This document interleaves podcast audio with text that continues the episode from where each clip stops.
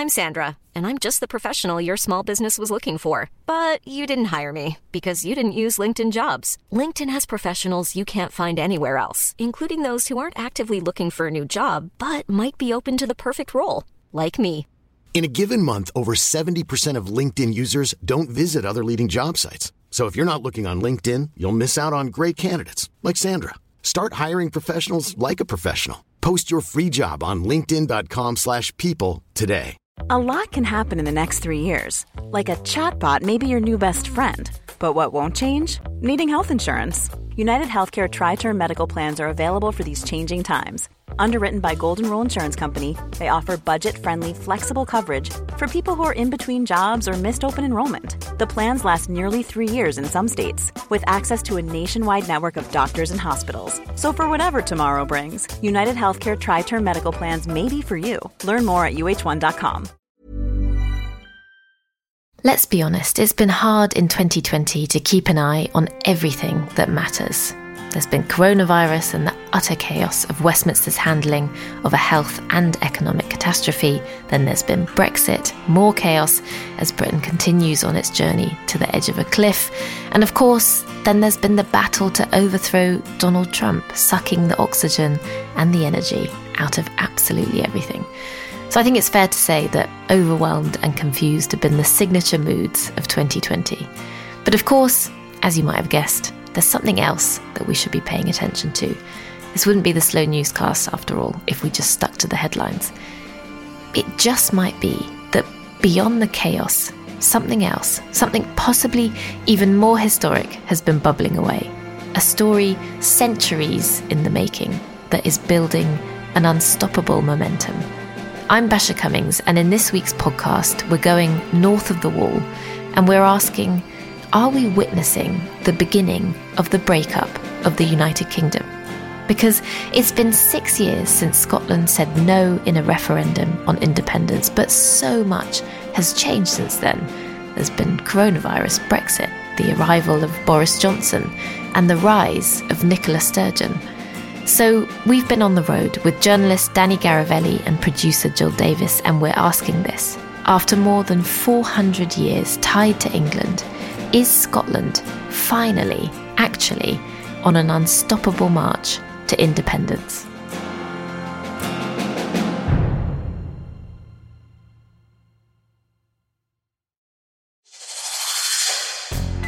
Slow News is a podcast made by us here at Tortoise. We're a news publisher in an app, online, in our daily SenseMaker email, and, as you already know, in podcasts. What's different about us is that we investigate what's driving the news, and we'd love you to join us.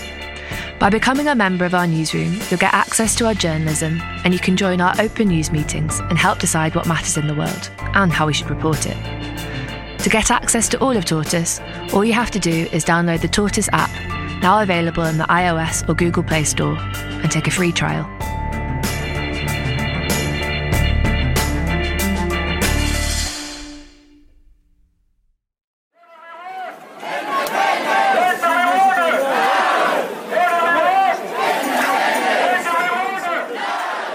Hi, Dani. Hi, Basia. So, you've just got back, I believe, from being out and about speaking to people about what's going on in Scottish politics. Am I right?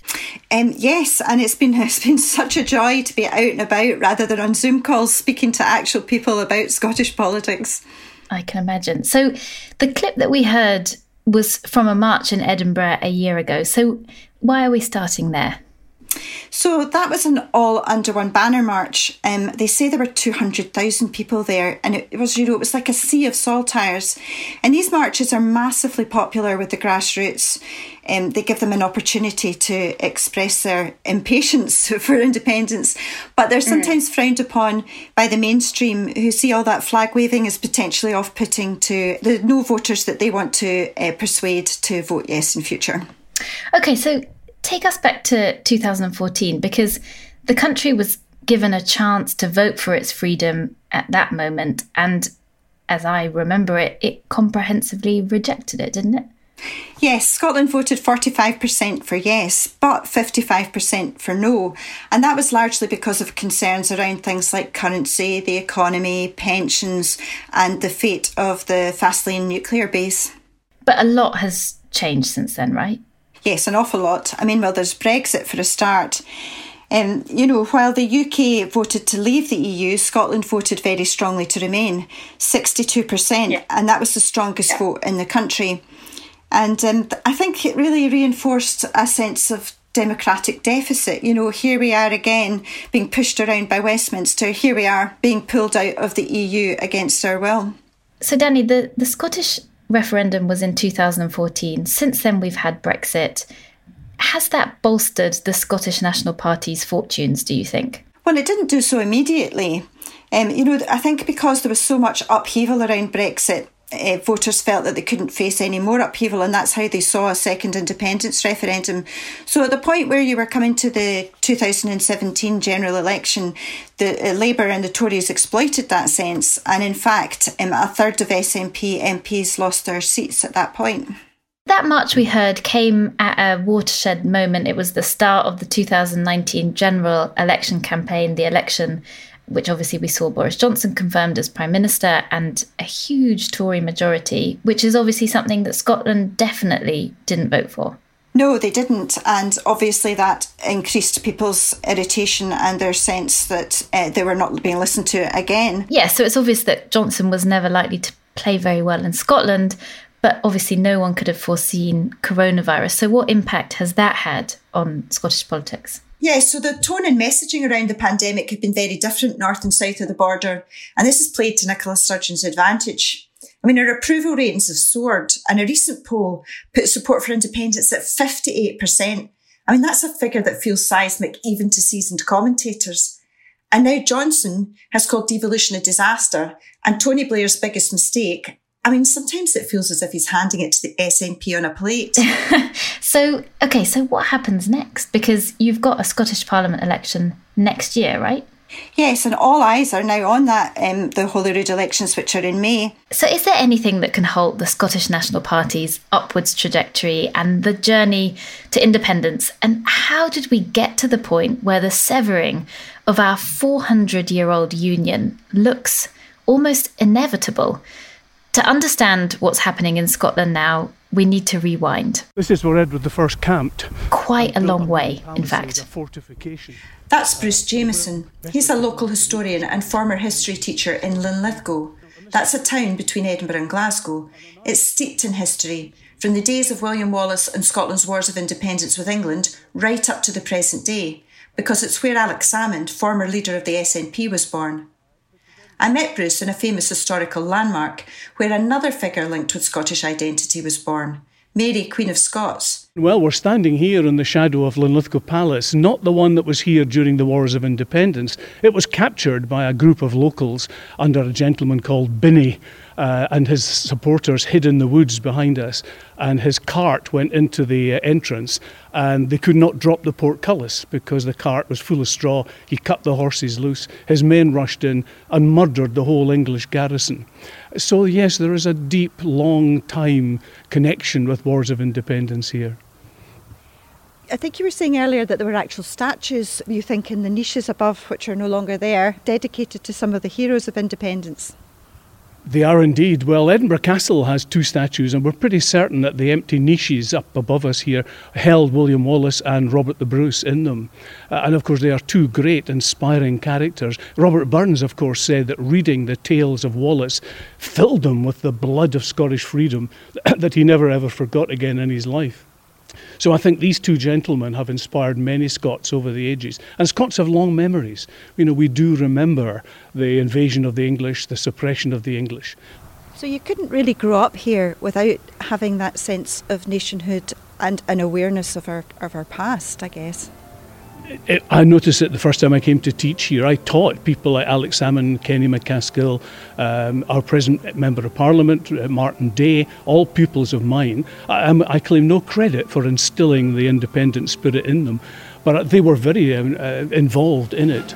I remember giving a talk here to the SNP group on local history, and this young man stood up at the end and gave a brilliant, eloquent vote of thanks. Alex Salmond, very clever man.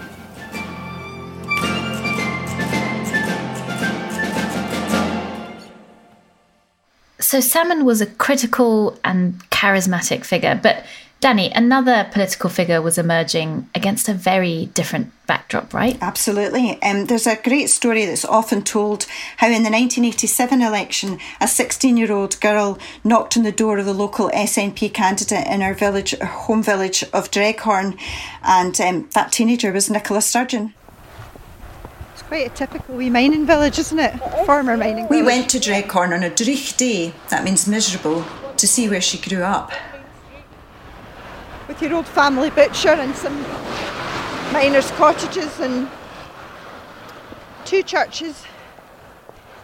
I see her, um, Nicola Sturgeon's former primary school at some point was turned into a brewery. During a break in the rain, we met Marie Burns, the SNP councillor and leader of the opposition on North Ayrshire Council. She campaigned alongside Sturgeon in the late 80s and has kept in touch with her ever since. I asked Marie what the area was like back then.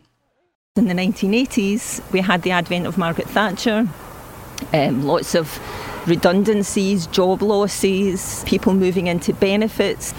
So this area, like every, everywhere else in the west of Scotland and further afield, suffered during the 1980s.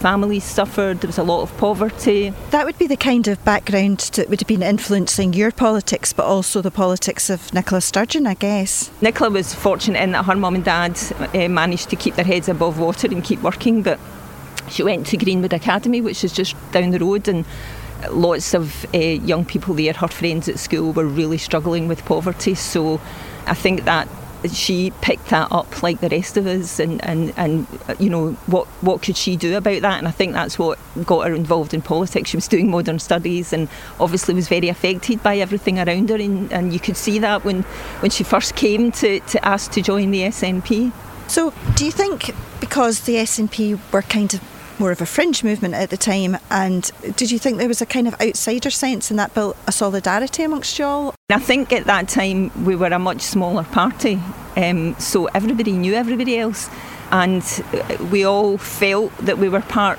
of a movement, not just a political party, but part of a movement. And I think when you think of the task that you're trying to achieve, which, which is basically to to break the British state, that is a huge thing to try and achieve, and and, and I think we all recognised that. Um, and there was a kind of camaraderie in, in that, uh, uh, the, the enormous task that we had in front of us. And so, what was uh, Nicola Sturgeon like back then? Because she was very young when she first joined, wasn't she? I mean, when you met her, was it obvious she was going to go far? Did she have strengths that you could have picked out at an early at an early age? I think probably uh, Nicola at that point might have been a bit of an enigma to some people because she was very shy, um, socially very shy. She was a teenager of the 80s, and I've kind of slagged her off for this at times, you know, with the black coat and the Doc Martens and the piercing stare. but she was socially very shy. But her convictions were deep rooted.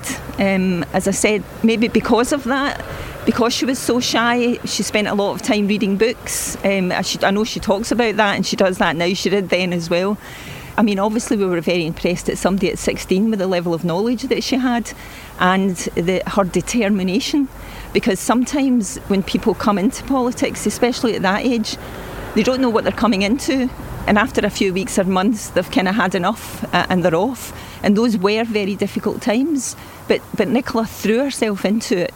And while, you know, it would be wrong to say that, you know, looking back, we thought she would ever be you know, the First Minister or anything, because obviously we had no Scottish Parliament then. So none of us, uh, including Nicola, had any particular personal ambitions at that time.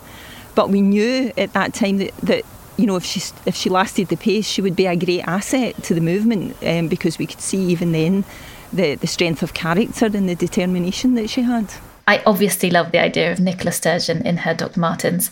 So Sturgeon was clearly destined for great things, Dani, would you say? Oh, absolutely. Um, and by uh, 2014, she and Salmond had formed a team. He was leader of the SNP and First Minister, and she was his deputy. I think of myself as Scottish, as British, as European. At the same time, Sally Pattle was defending the status quo.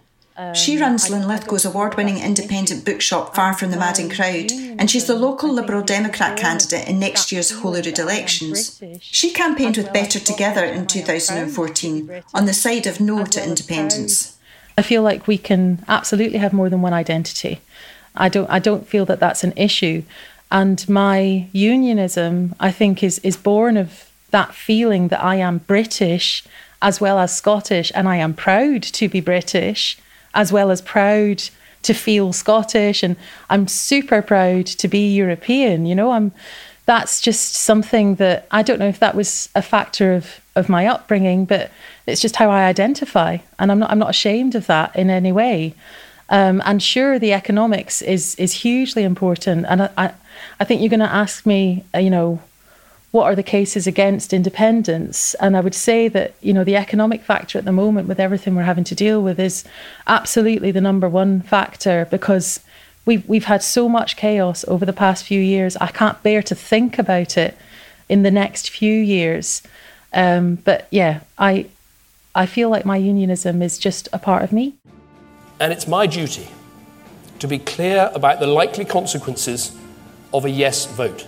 Independence would not be a trial separation, it would be a painful divorce. And as Prime Minister, I have to tell you what that would mean. It would mean we no longer share the same currency. It would mean the armed forces we've built up together over centuries being split up forever. In my opinion, and it is just my opinion, then this is a, a once in a generation opportunity so for Scotland. You're talking there about 18 or 20 years gap or yeah. so forth. So you can can you pledge that Alex Salmond will not bring back another referendum if you don't win this one? Well, that's my view. My view, this is a, a once in a generation, perhaps even a, a once in a lifetime opportunity for Scotland. The BBC's forecast now is that Scotland has voted no to independence, that the people of Scotland have rejected independence.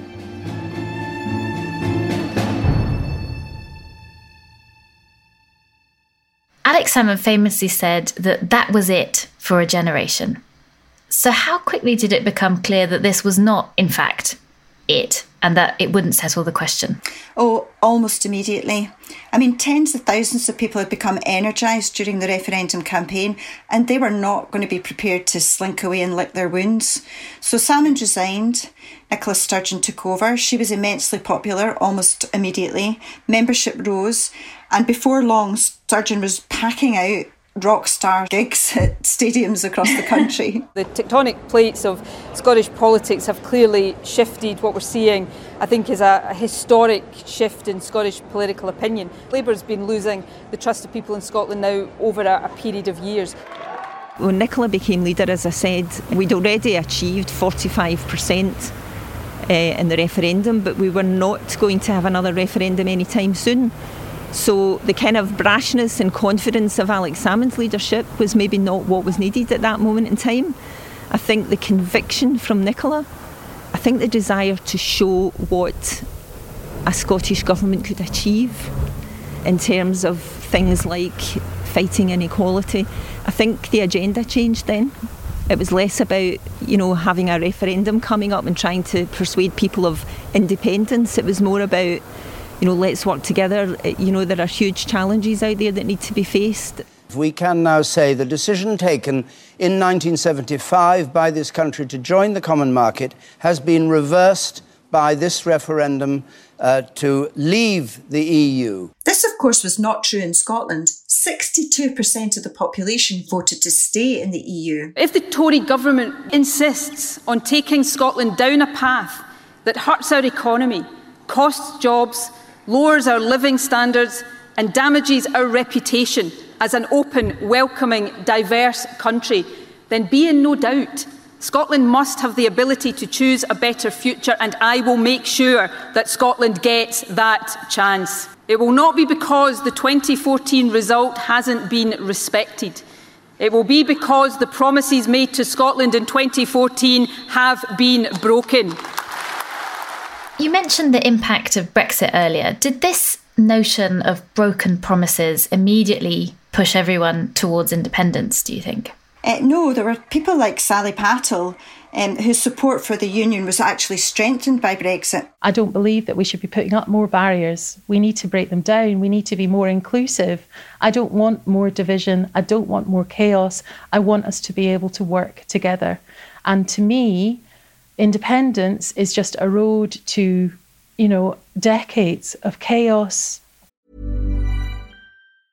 If you thought the only way to get a more defined jawline with natural looking results was through surgery, think again. Juvederm Volux XC is a non surgical injectable gel filler that improves moderate to severe loss of jawline definition and can help you achieve natural looking results with little downtime. Even better, this improved definition lasts up to one year with optimal treatment. No maintenance required. Improve jawline definition for a smooth, sculpted look with Juvederm Volux XC. For important safety information and to find a licensed specialist, visit juvederm.com. That's J U V E D E R M.com. Not for people with severe allergic reactions, allergies to lidocaine, or the proteins used in Juvederm. Common side effects include injection site redness, swelling, pain, tenderness, firmness, lumps, bumps, bruising, discoloration, or itching. There's a risk of unintentional injection into a blood vessel, which can cause vision abnormalities, blindness, stroke, temporary scabs, or scarring. Talk to a licensed specialist to find out if it's right for you. Hiring for your small business? If you're not looking for professionals on LinkedIn, you're looking in the wrong place.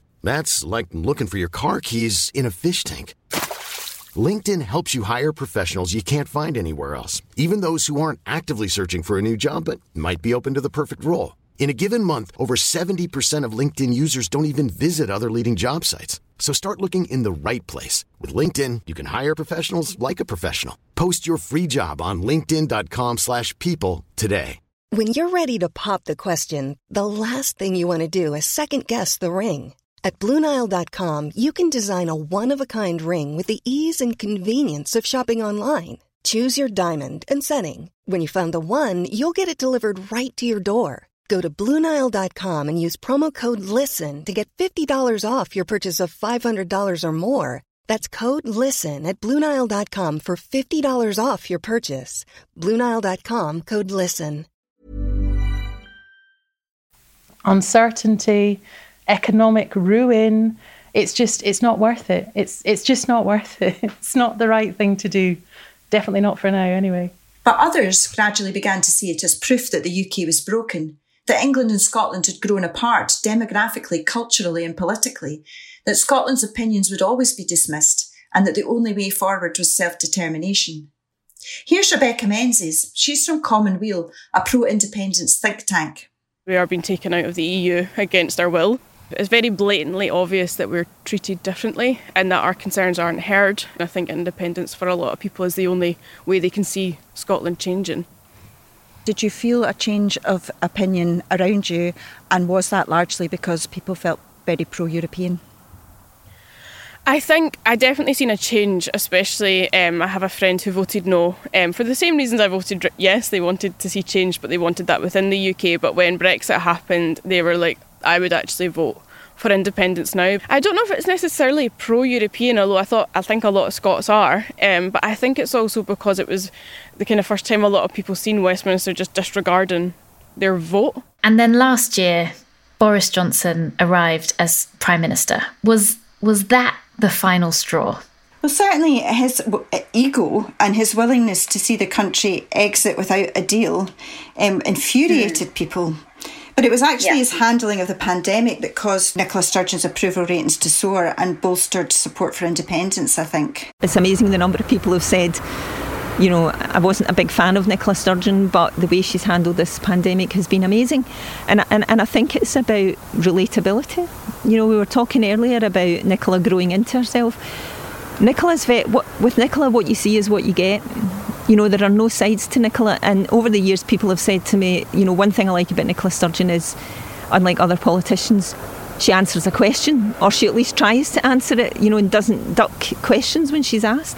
And I think the fact that Nicola has been willing to do those daily briefings, to put herself out there, to answer whatever questions she's been asked. I watched Boris Johnson. Um, was it yesterday did the press conference. Even the way that he speaks doesn't inspire you with confidence. He doesn't sound as if he believes what people are telling him, you know. And, and, and I think Nicola Nicola's always had an eye for detail and she's got an incredible memory um, and she likes to know and understand a lot. And I think that's been very clear. She, when she's giving scientific information, you can tell that she's spent a bit of time trying to understand it herself before she tries to explain it to other people.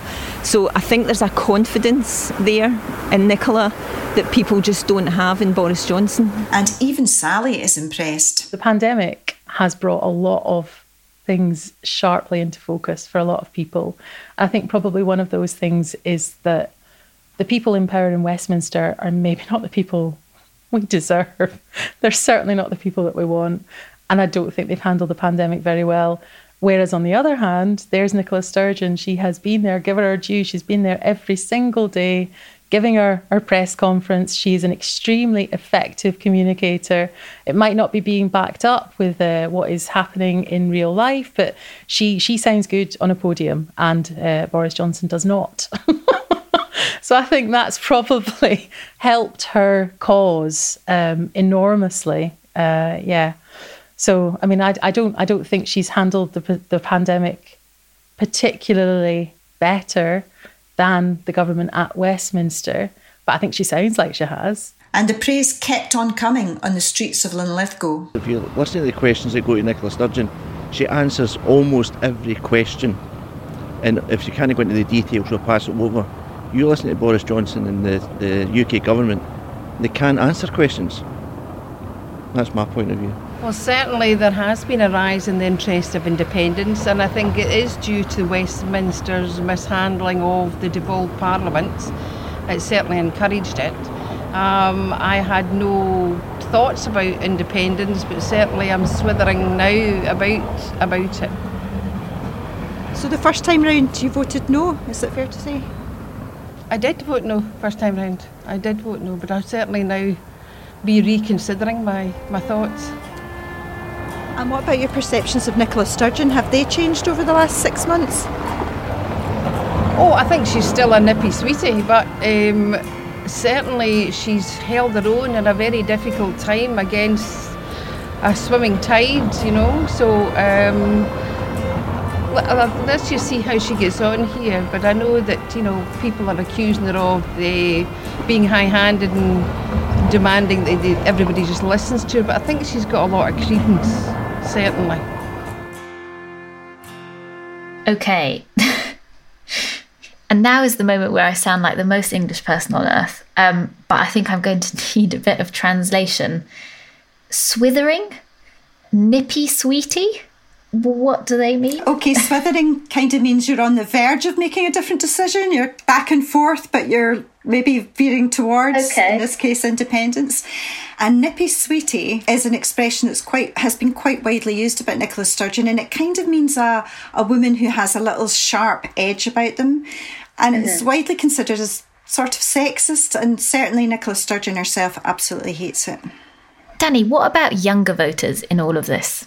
Yes, I think there's also been a shift in opinion among younger voters. And remember, the minimum voting age in Scotland for Holyrood elections and also for any future independence referendum is 16. And there's a whole hmm. wave of, of, of young people who didn't get a chance to vote in 2014 and who want to have their say now. So we went to the park. It's 2020, that's what you do, and spoke to Harry, Charlotte, and Lara, who will vote for the first time in May's Holyrood elections. We never get a government that we actually vote for in Scotland here. We didn't vote for Brexit and we got Brexit. I think we're very angry about that. And then, furthermore, the way Boris Johnson dealt with the coronavirus crisis, I think that shocked a lot of people into realising how useless he is as Prime Minister. Yeah, I think with the current cabinet right now, I'm I'm pro independence. Um, just because I agree with Charlotte, like our our government right now, I, I don't believe is doing the best that they could possibly be doing. Um, I think they're a bit incompetent right now. Yeah, I can agree with most of the stuff that Charlotte and Lara are saying. I think the way that Nicola Sturgeon's, how like much better she's handled the whole coronavirus crisis compared to Boris Johnson just shows that it's obviously a lot better if we have independence because we can obviously govern ourselves better. So, where are we, Dani? The momentum seems unstoppable, but there's a bit of a psychodrama going on between Sturgeon and Salmond, isn't there? Does that put the whole indie project at risk? Well, there's a tricky question. Uh, as I mean, as most people will know, Salmond and Sturgeon are no longer allies. And earlier this year, Salmond was on trial for alleged sexual assault. Of course, he was cleared on all charges, but he now claims he was the victim of a plot to prevent him from returning to frontline politics. He's pledged revenge, and a hardline faction has sort of gathered around him. And this mm-hmm. has all come to a head at a parliamentary inquiry into how the complaints were first handled. It's also investigating what Sturgeon knew when, and there's a separate inquiry going on at the same time investigating whether she breached the ministerial code when she held a series of meetings and phone calls with Salmond about the allegations. Okay, and how's it all going? Not well so far. Um, civil servants have suffered repeated memory lapses, and there's been a lot of mm-hmm. criticism of the Scottish Government for not handing over documents as requested. And you know, it's not impossible Sturgeon could be forced to resign. I mean, one way to look at the fault lines within the party is this if you're for Salmond and you think he's the victim of a plot, then you're also more likely to think that independence is moving too slowly and that the mm-hmm. SNP is going too far on issues like Me Too and the trans debate. But if you're for Sturgeon, mm-hmm. you're likely to be on the opposite side on every one of those issues. Okay, so it's it's politics, it's personality, it's identity, and the destiny of the country all rolled up together. Yes, and also some of the most contentious issues, such as currency and the economy, have not been resolved. And now Johnson appears to be building up military presence in Scotland. The UK's entire submarine fleet is to be based in Faslane, and £65 million has been spent on an ammunition jetty at Loch Long. So, all of that, Dani, the military presence, the submarines, is that so that the UK government can rekindle Project Fear? Yes, well, let's just point out that earlier this month, The Economist ran the headline, How Scottish Independence Would Threaten Britain's Defence. So that certainly suggests they're ramping up the fear factor again. This is just not the time. I mean, if we are talking sensibly, we need time for recovery and we have to work in partnership to do that. This is this is just incredible times. It's it's it's it's almost unbelievable what has happened to us in the past four years since Brexit, and then this year with the pandemic. It's just it's. I, I sometimes still can't believe that this is all happening. Sally believes another independence referendum at a time when the country is in economic freefall would be an act of madness. This is not the time to be playing party politics. This is not the time to be thinking about, oh, how can I cause more chaos with a, an independence referendum within a year of the Holyrood elections? It's that's that's crazy to me. It's utterly crazy. We need to be responsible. We need to focus on recovery. I run I run a business. This has not been an easy year. So, to me, an independence referendum, are you joking? We, we need to focus on recovery. That's what we need. And it can't just be for six months, it needs to be for years because that's how long it's going to take to sort this out. We are on a really, really shaky foundation at the moment. And I just, I, I, I've said it, but I can't bear to think about it. I can't bear to think about the fact that time and energy of people who have power will be focused on an independence referendum when what they should be using that power, that knowledge, that experience is on making our country better for everyone. That's what they should be doing. But for others, the pandemic has shown how urgently Scotland needs to take control of her own destiny, and they're looking to the SNP to sort it out. With no effective opposition, it seems as if the SNP is heading for a big win in May. And of course, there's another ingredient in the mix now. Yes! One big yes! It's a happy ending for Scotland for a change! Scotland's men's team have qualified for the Euros, their first international football tournament in 22 years. Can you imagine the surge of national pride that will accompany the opening matches just a few weeks after that Holyrood election? The heat will be on Boris Johnson. So, what happens if the SNP gets a massive majority, but Johnson just says no and refuses a second referendum? What happens then? Well, some hardliners are arguing for a Plan B, which effectively means a referendum held without the consent of Westminster. And remember, this is what happened in Spain when Catalonia held its unofficial referendum. Mm. So some people, as a result of that, are afraid there'll be violence. But they also believe that for Scotland's independence to mean anything, it really has to be internationally recognised. I think if you look at what happened in Catalonia, I think with the current UK government, if we done it, they would just say it's illegal and just dismiss it. They would probably just laugh at it, to be honest. Um, they don't have much regard for Scottish people anyway. So I think holding an illegal referendum just plays into their hands. I think it needs to be done a legal route and something that's going to be binding. Um, I think as well we've seen with referendums, they're very toxic and they can cause so much disruption um, that there needs a careful plan before we do it.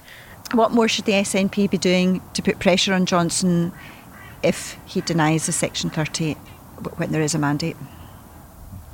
I think that what they really need to do now is have a strong, credible, credible economic plan that they can argue against. Um, and I think if they had plans on currency and all the kind of unanswered questions that we still don't have answers to, I think they need to have a proper plan on that and build support behind that. And if it's a credible plan, and he still says no, that puts more pressure on him because if it's something that's going to work and it shows that it's going to be better for the people of Scotland, the people of Scotland won't take it, and I think the world would be watching. Nicola can see the bigger picture. You know, it's not just about getting a referendum. We need to get a referendum, but then we need to win it. And then we need to get independence. And, you know, that's not going to be easy. So I think Nicola's focused on other things. You know, before the pandemic, she was spending a lot of time uh, with other countries, with EU countries, you know, trying to build support for Scotland as an independent country. So I think Nicola is getting on with that. And yes, it's you know sometimes when you look on Twitter and you see people having a go, you know it it, it does, it's depressing. Um, but I think it won't stop her. Um, she will keep going um, and keep doing everything she can.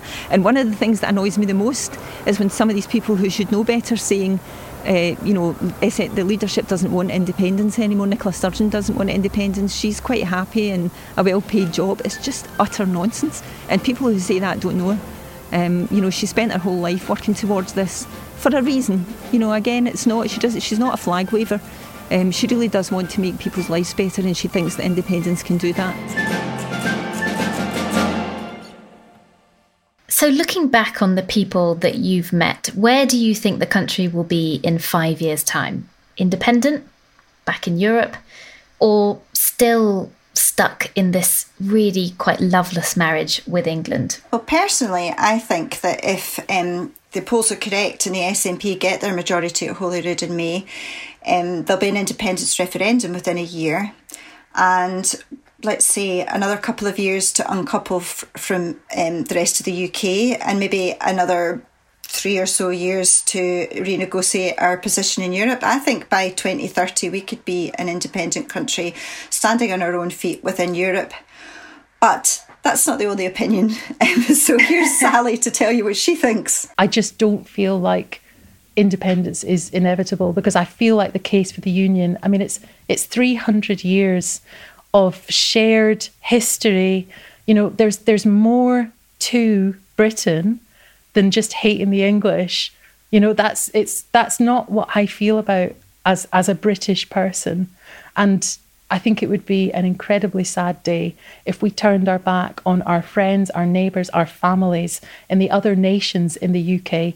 Um, I just feel like in these uncertain times, we need to be coming together, not putting up more more barriers. So, what would be your vision for Scotland in five years' time? I would like to see us at the heart of a new way of working within the UK. And I don't know if that is a series of devolved regions, each having their own parliament. I don't know if that is a federal UK, but I would like the conversation to start now because I think it needs to start now. And I'd like us to obviously still be together as a family of nations, um, equal partners um, in this united kingdom. Do you think we'll be independent within five years? I would hope that we would be. I think with the polls are going up, and I think if we had a plan from the government, an economic plan that would kind of show the people who are in, on the fence and it would kind of bring them over. I think we could be, and I think we need to be if we want to kind of tackle the climate crisis in a way that's going to benefit working class people. But yeah, I think there needs to be more done from the leadership to make that happen, and a more of a grassroots movement from below as well. So, do you think um, independent in the next five years? Will we be independent? Yes. I definitely think that this time we'll not be looking at a long referendum campaign. People don't want that. I think people want something to happen and happen quickly. So I, I, I think there'll be a referendum within a year of the Holyrood elections, especially if we have a majority in the Parliament. And um, independence um, as quickly as possible after that. And work has already been done in some of this. So um, I, I, I, think we'll move to independence uh, as quickly as possible after that.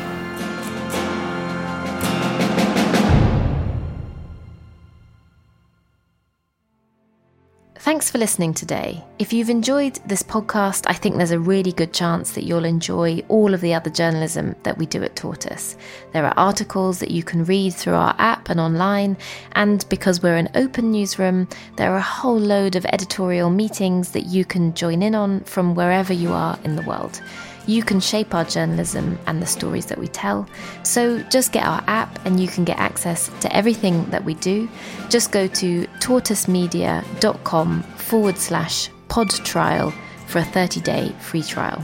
Oh, and of course, just as importantly, if you like this podcast, then do share it or give us a review.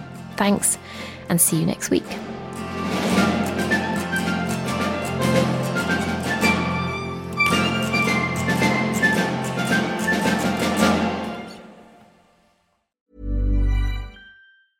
Hey, it's Danny Pellegrino from Everything Iconic. Ready to upgrade your style game without blowing your budget? Check out Quince. They've got all the good stuff shirts and polos, activewear, and fine leather goods, all at 50 to 80% less than other high end brands. And the best part? They're all about safe, ethical, and responsible manufacturing. Get that luxury vibe without the luxury price tag. Hit up quince.com slash upgrade for free shipping and 365 day returns on your next order. That's quince.com slash upgrade. We're supposed to learn from our own mistakes, but other people's errors can be instructive too. From efforts to control the weather that went disastrously awry to the untimely death of the Segway boss, history is a treasure trove of mishaps and meltdowns that can teach us all. I'm Tim Harford, host of Cautionary Tales, the podcast that mines the greatest fiascos of the past for their most valuable lessons. Listen to Cautionary Tales wherever you get your podcasts.